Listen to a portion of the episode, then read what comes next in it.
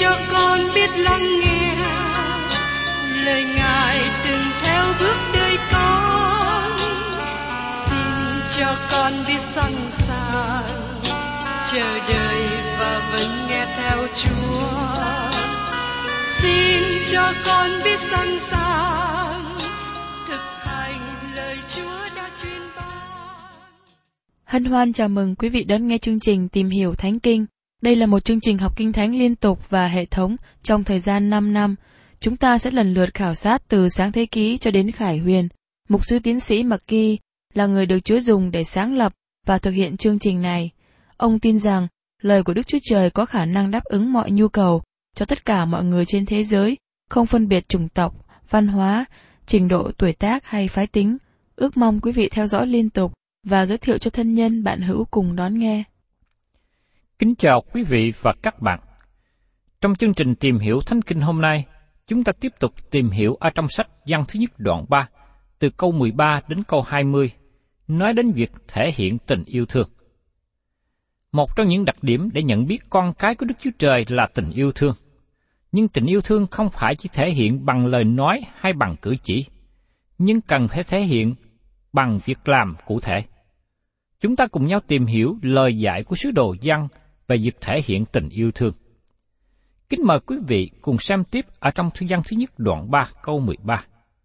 Hỏi anh em, nếu thế gian các anh em thì chớ lấy làm lạ. Sứ đồ văn nói rằng, đừng có hành động như một việc lạ thường, khi thế gian này không tiếp nhận các bạn, bởi vì thế gian này sẽ không tiếp nhận các bạn.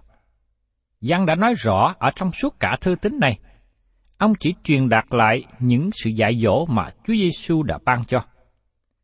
Chúng ta cùng xem ở trong sách Giăng đoạn 15 câu 18 đến 19. Ví bằng người đời ghét các ngươi, thì hãy biết rằng họ đã ghét ta trước các ngươi. Nếu các ngươi thuộc về thế gian, thì người đời sẽ yêu kẻ thuộc về mình. Nhưng vì các ngươi không thuộc về thế gian, và ta đã lựa chọn các ngươi giữa thế gian, bởi cớ đó người đời sẽ ghét các ngươi. Có nhiều sự khó khăn cho chúng ta là những người đang ở trong chức vụ hầu việc Chúa. Tôi không hề vui mừng khi có ai nói rằng, trước đây khi một sư hầu vị Chúa tại nơi kia và trở nên nổi tiếng. Tôi không có mong muốn tôi được ưa chuộng bởi đám đông, bởi vì Chúa Giêsu đã không được ưa chuộng và quan nghênh bởi đám đông. Tôi có dịp nghe một vị mục sư giảng trên truyền hình vào buổi tối. Ông có một cơ hội rất tốt để làm chứng về Chúa Giêsu. Nhưng thay vì nói cho đám đông năng tin nhận tội lỗi để trở lại tiếp nhận Chúa Giêsu, ông nói những lời rất hay để ca ngợi tán thưởng họ và ông được họ vỗ tay khen ngợi. Tôi lấy làm lo ngại. Có thể lúc bấy giờ thiên đàng buồn bởi vì ông ở trong đám đông, nơi mà Chúa Giêsu không được ưa chuộng, nhưng ông được tung hô. Con cái của Đức Chúa Trời cần nhận thức rằng thế gian này ghét họ. Chúa Giêsu đã bị thế gian này khinh ghét và chúng ta là người tin nhận Chúa Giêsu cũng bị khước từ như thế. Tiếp đến, xin chúng ta cùng xem ở trong thời gian thứ nhất đoạn 3 câu 14. Chúng ta biết rằng mình đã vượt khỏi sự chết mà qua sự sống, vì chúng ta yêu anh em mình, còn ai chẳng yêu thì ở trong sự chết. Các bạn có thể biết các bạn là con cái của Đức Chúa Trời hay không? Nếu ai có ý nghĩ cho rằng chúng ta không thể biết thì đó là một sai lầm lớn. Bởi lời của Đức Chúa Trời nói rằng, chúng ta có thể vượt khỏi sự chết và đến sự sống. Làm cách nào chúng ta biết được điều đó? Bởi vì chúng ta yêu anh em mình. Các bạn có lòng yêu anh em mình không? Một trong những kinh nghiệm tốt đẹp mà tôi có trong công tác hầu việc Chúa là đi du hành nhiều nơi. Tôi có dịp giảng ở nhiều nơi và gặp nhiều cơ đốc nhân tốt. Chúng tôi có cuộc gặp gỡ tốt đẹp khi chúng tôi trải qua hành trình. Tôi nhớ có một lần tôi được mời giảng trong một thành phố nọ và tôi cảm thấy rất cô đơn. Vợ tôi không cùng đi với tôi trong lúc bấy giờ. Vì thế tôi cảm thấy rất cô đơn. Tôi vào nhà hàng, vừa khi tôi mới đặt đồ ăn với người bồi bàn. Có một người đàn ông ngồi bên cạnh đứng dậy và đi qua. Ông nói, Thưa mục sư, tôi không ngờ gặp được mục sư tại đây. Tôi nói, ông là ai mà tôi hân hạnh được nói chuyện? Ông ta trả lời, tôi chưa hề gặp mục sư trước đây. Tôi nói thật, tôi chưa hề gặp mục sư trước đây, nhưng tôi đã lắng nghe một sư giảng trên radio. Tôi xin phép được ngồi chung với mục sư. Sau đó ông ta ngồi xuống, ông ta và tôi có một thời gian thông công tốt đẹp với nhau.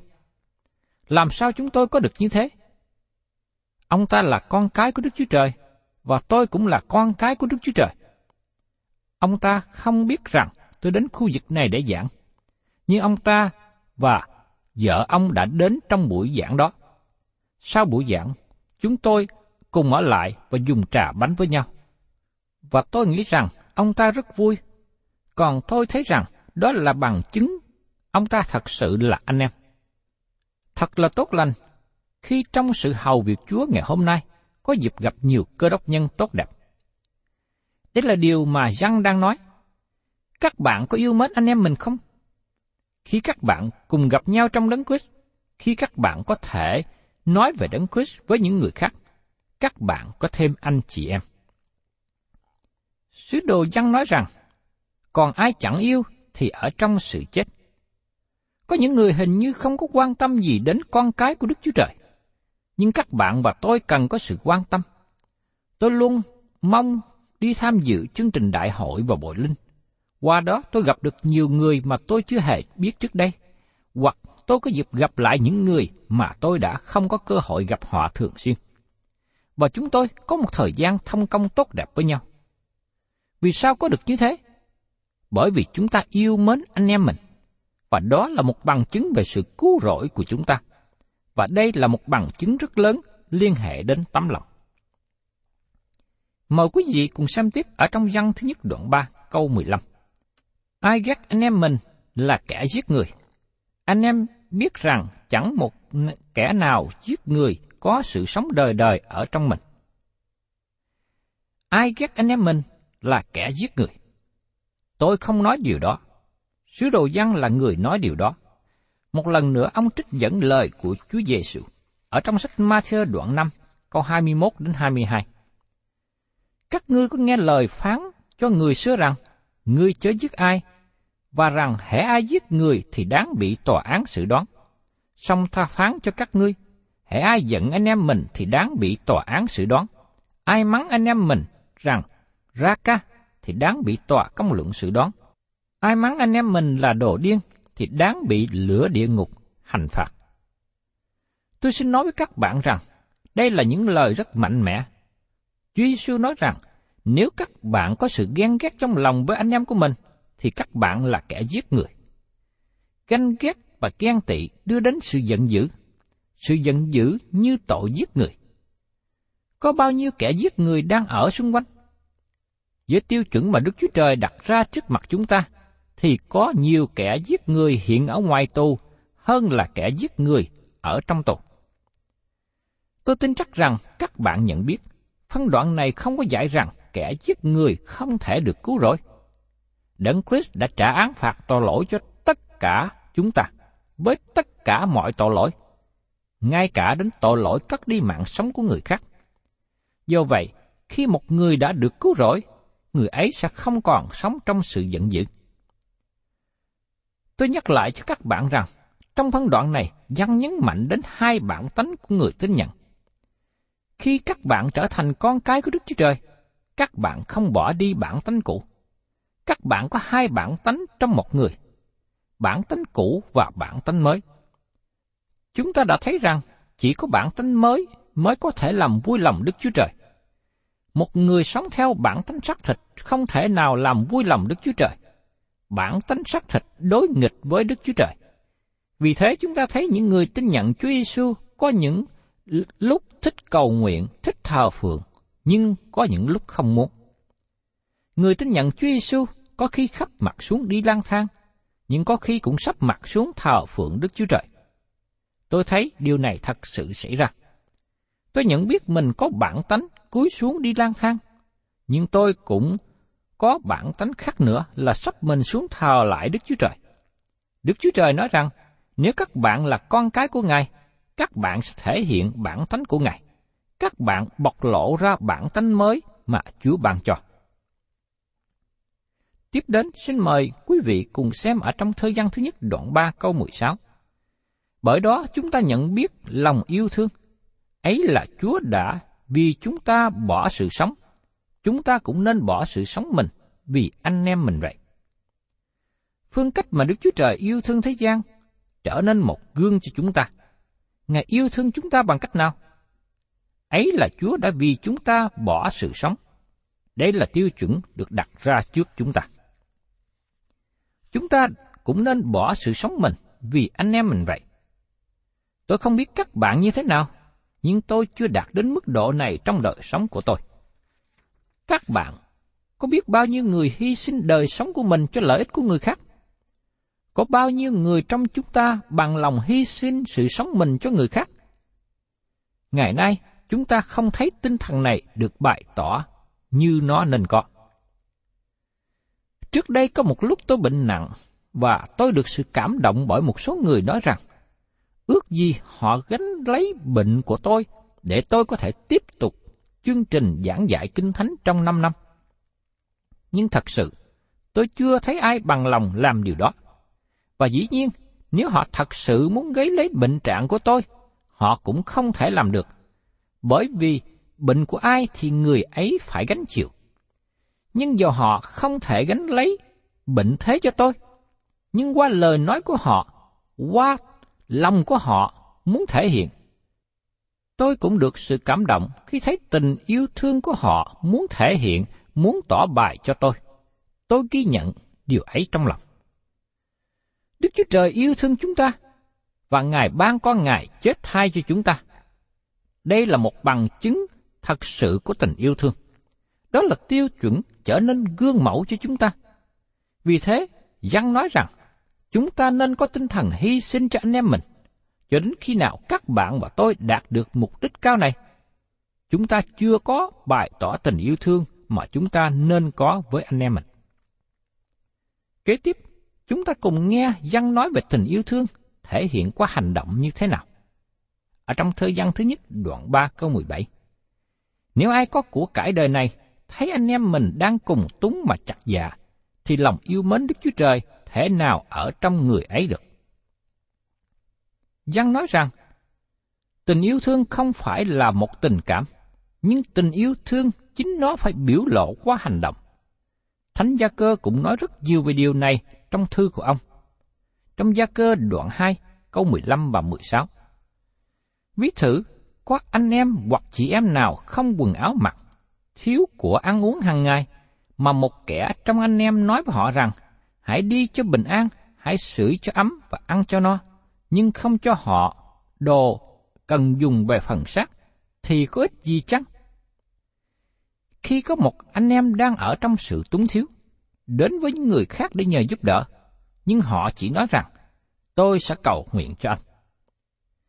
Điều quan trọng cần để ý rằng, tình yêu thương phải thể hiện qua những gì chúng ta làm hay không. Một trong những thảm hại nhất của thế gian này là có nhiều người tin Chúa được Chúa ban cho của cải trong thế gian này, nhưng họ lại không dùng những điều mình có để hầu việc Chúa và làm sáng danh Ngài. Trong bối cảnh gia đình, các bạn có thể nói tình yêu thương, nhưng tình yêu thương không phải chỉ thể hiện ở trong phòng khách hay phòng ngủ, nhưng tình yêu thương thể hiện trong phòng ăn. Người chồng, người cha rời nhà thật sớm để đi làm kiếm tiền đem về nuôi gia đình vợ con. Người vợ, người mẹ lo nấu ăn và dọn chuẩn bị buổi ăn cho gia đình. Con cái yêu thương cha mẹ, bày tỏ qua sự vâng lời, chuyên tâm học hành và giúp đỡ cha mẹ những việc cần thiết. Tôi nhận thấy tình yêu thương mà không thể hiện ngay trong gia đình của mình. Tôi tin rằng các bạn khó thể hiện ở những nơi nào khác. Tình thương thật cần để thể hiện qua hành động. Chúng ta thấy rằng tình thương thể hiện ngay trong gia đình giữa chồng vợ, giữa cha mẹ và con cái. Nhưng tình thương giữa các anh em cơ đốc nhân thì sao? Tình thương của cơ đốc nhân cũng cần được thể hiện bằng hành động. Tình yêu thương thể hiện bằng việc làm cho người khác. Tình yêu của các bạn thể hiện cho anh em mình bởi những gì mình làm, chứ không phải bởi những gì mình nói. Môi miệng của chúng ta tốt đẹp khi nó thể hiện qua việc làm của đôi tay, đôi chân. Tình thương chân thật của cơ đốc nhân là một việc làm cụ thể. Nó là vấn đề của tấm lòng, không phải bằng môi miệng hay tri thức.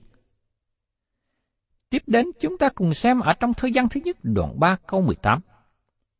Hỡi các con cái bé mọn, chớ yêu mến bằng lời nói và lưỡi, nhưng bằng việc làm và lẽ thật. Tình yêu hy sinh là điều đòi hỏi cho mỗi chúng ta là cơ đốc nhân. Nó không nhất thiết là chúng ta phải hiến mạng sống của mình cho người khác, nhưng nó cần thiết qua việc bớt đi một phần của cải mình có cho người khác, bớt đi một phần thì giờ và công sức của mình cho người khác. Cơ đốc nhân thể hiện bằng mối quan hệ yêu thương. Và tiếp đến ở trong thời gian thứ nhất đoạn 3 câu 19.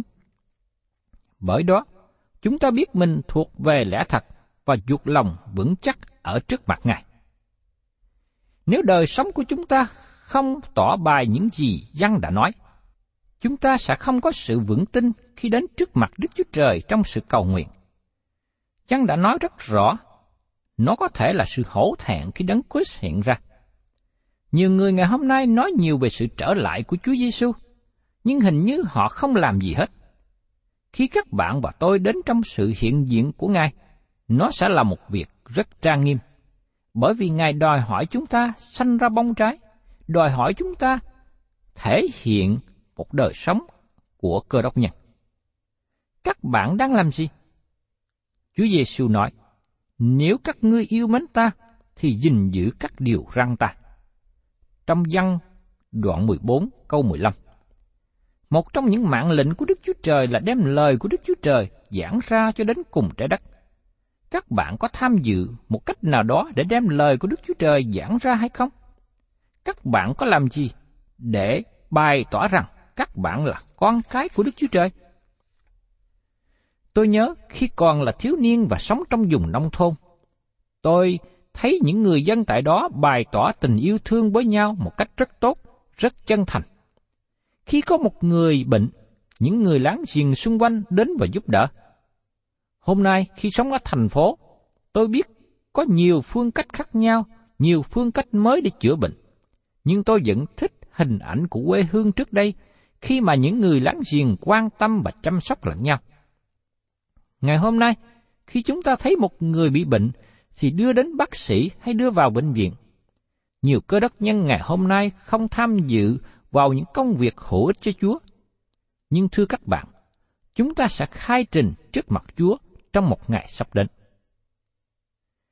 Hỡi các con cái bé mọn, chớ yêu mến bằng lời nói và lưỡi, nhưng bằng việc làm và lẽ thật. Bởi đó, chúng ta biết mình thuộc về lẽ thật và dục lòng vững trước mặt Đức Chúa Trời. Nếu các bạn là con cái của Đức Chúa Trời, các bạn cần nên sử dụng của cải vật chất mà Ngài ban cho. Dầu rằng các bạn giàu hay nghèo, các bạn cần nên tham dự vào việc đem lời của Đức Chúa Trời giảng ra. Đức Chúa Trời ban cho các bạn sự vững lòng khi các bạn ở trong ý chỉ của Ngài, và các bạn làm những điều Ngài muốn các bạn thực hiện. Sau đó, Các bạn có sự vững lòng khi các bạn đến với Đức Chúa Trời trong sự cầu nguyện và các bạn vững tin khi đứng trước mặt với Đức Chúa Trời trong một ngày sắp đến. Phaolô có sự tin chắc này khi ông nói: Hiện nay mão triều thiên của sự công bình đã để dành cho ta. Chúa là quan án công bình sẽ ban mạo ấy cho ta trong ngày đó. Không những cho ta mà thôi, nhưng cũng cho mọi kẻ yêu mến sự hiện đến của Ngài. Ở trong Timothée thứ nhì, đoạn 4 câu 8. Tiếp đến, chúng ta cùng nghe lời của sứ đồ Giăng viết trong thư văn thứ nhất, đoạn 3 câu 20. Vì nếu lòng mình cáo trách mình, thì Đức Chúa Trời lại lớn hơn lòng mình nữa và biết cả mọi sự. Con cái của Đức Chúa Trời có thể có sự bảo đảm, tin chắc. Nhưng giả sử rằng chúng ta không làm những gì chúng ta nên làm thì sao? Chúng ta có mất sự cứu rỗi không? Giăng nói rằng, nếu lòng mình cáo trách mình, thì Đức Chúa Trời lại lớn hơn lòng mình nữa và biết cả mọi sự. Chúng ta không mất sự cứu rỗi. Nếu lòng chúng ta kết án chúng ta, Đức Chúa Trời còn lớn hơn lòng chúng ta, lớn hơn điều chúng ta tin chắc. Ngài sẽ nghe lời cầu nguyện của chúng ta. Ngài là một Đức Chúa Trời tuyệt vời, phải không? Khi chúng ta làm cho Ngài buồn lòng, nhưng Ngài không làm buồn lòng chúng ta. Các bạn có thể không có sự vững tin khi đến trước mặt Ngài. Nhiều cơ đốc nhân đến trước mặt Đức Chúa Trời với đôi tay trống không và thưa rằng, Lại Chúa, con không có làm gì được cho Ngài. Con không có gì cả, nhưng con muốn đến với Ngài trong sự cầu nguyện. Đức Chúa Trời lớn hơn lòng của các bạn. Ngài sẽ nghe lời cầu nguyện của các bạn. Ngài sẽ giải quyết những vấn đề với các bạn.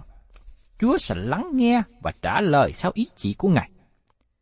Vì nếu lòng mình cáo trách mình, thì Đức Chúa Trời lại lớn hơn lòng mình nữa và biết cả mọi sự. Các bạn có thể nương cậy nơi Ngài, dầu rằng các bạn không có sự tin chắc, bảo đảm, nhưng xin các bạn hãy đến cùng Ngài. Thưa các bạn, trước đây có một thanh niên đang gặp khó khăn về việc nghiện rượu đã đến và nói với tôi. Thưa mục sư, tôi đã cầu nguyện cho việc này. Khi nghe thế, tôi nói, xin anh hãy cầu nguyện thêm. Anh đã trình bày. Tôi thấy rằng tôi không có sự bảo đảm nào cả. Tôi làm cho Chúa buồn lòng. Khi nghe thế, tôi nói thêm. Đức Chúa Trời biết lòng anh. Qua phương cách mà anh nói với tôi, tôi tin rằng anh nói thành thật. Và tôi tin rằng anh muốn sửa đổi. Tôi tin rằng Đức Chúa Trời sẽ ban cho anh sự giải cứu, thoát ra khỏi nạn nghiện rượu này.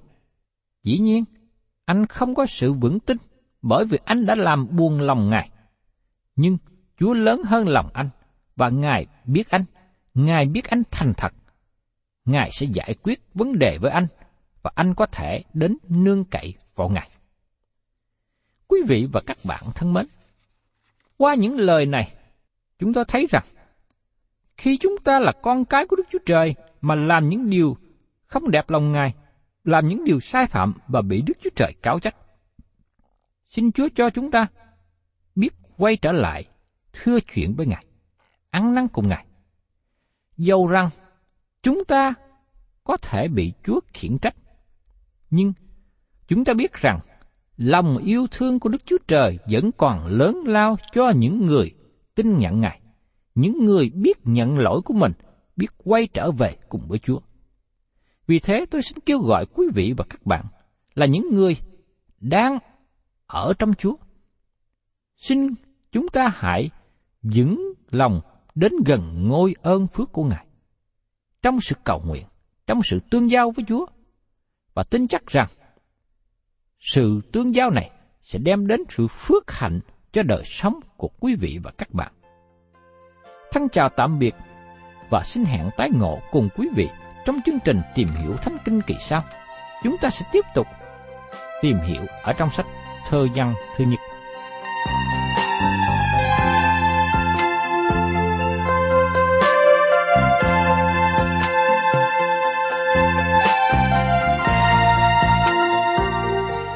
Cảm ơn quý vị đã đón nghe chương trình Tìm hiểu Thánh Kinh. Nếu quý vị muốn có loạt bài này, xin liên lạc với chúng tôi theo địa chỉ sẽ được đọc vào cuối chương trình. Kính chào quý thính giả.